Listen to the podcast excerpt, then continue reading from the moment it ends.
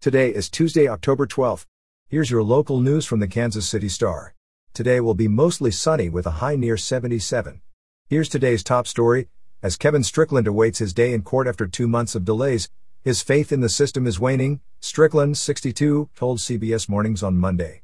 More than five months ago, Strickland received rare public support from Jackson County Prosecutor Jean Peters Baker, who announced that her office determined Strickland, who was 18 when he was arrested, is factually innocent in a 1978 shooting in Kansas City.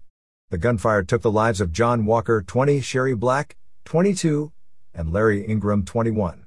In late August, Baker became the first Missouri prosecutor to use a new state law that allows prosecutors to seek to free prisoners they believe are innocent.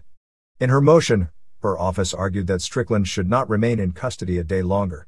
But the Missouri Attorney General's office, which contends Strickland is guilty and received a fair trial in 1979, has filed motions and appeals that have twice delayed a hearing that could lead to Strickland's freedom. In his interview with CBS journalist Erin Moriarty, Strickland said the roadblocks to getting in court have seemed endless.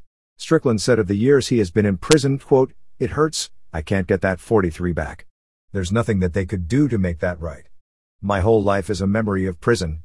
I don't know anything else.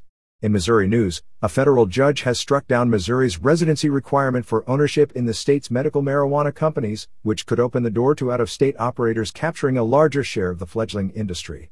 The requirement had already been blocked from enforcement in June by U.S. District Judge Nanette Laughrey of the Western District of Missouri. Last week, after a seven minute trial, Laughrey said she would enjoin the rule permanently, according to records of the case.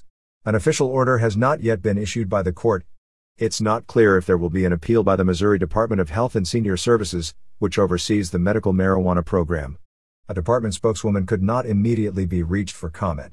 As part of the constitutional amendment allowing medical marijuana that Missouri voters approved in 2018, state licensed marijuana cultivation plants, dispensaries, and manufacturing facilities must be majority owned by Missouri residents of at least one year. The rule was challenged in a lawsuit by Pennsylvania based investor Mark Toigo last December, arguing that it violated the U.S. Constitution's Commerce Clause. In local news, First Lady Jill Biden will arrive in the Kansas City area around midday Tuesday for an event this is expected to focus on listening to the concerns of Hispanic Americans. Biden is making a series of stops across the country during National Hispanic Heritage Month, including at El Centro Academy in Kansas City, Kansas. El Centro, for pre-K school, is bilingual, helping children maintain their home language while also preparing them to be taught in English in kindergarten, according to its website. The First Lady's plane is scheduled to arrive at Charles B. Wheeler Downtown Airport at 12:30 p.m. on Tuesday. Biden will then be joined by Representative Sharice Davids and U.S. Small Business Administrator Isabella Casillas Guzman. And finally, in other local news, the fan killed when struck by two hit and run drivers as he left Sunday night's Kansas City Chiefs football game at Arrowhead Stadium was identified as 66 year old Stephen Hickel of Wichita, a police spokeswoman said. Hickel was struck by two vehicles as he was trying to cross Blue Ridge Cutoff with another person. Police were looking for the vehicles and the drivers who fled from the scene after striking him, said a spokeswoman for the Kansas City Police Department. Kansas City Mayor Quinton Lucas said on Twitter Monday, quote, We will find the assailants, but I also hope all remember to look out for others and be responsible when leaving games. You're listening to stories from the Kansas City Star.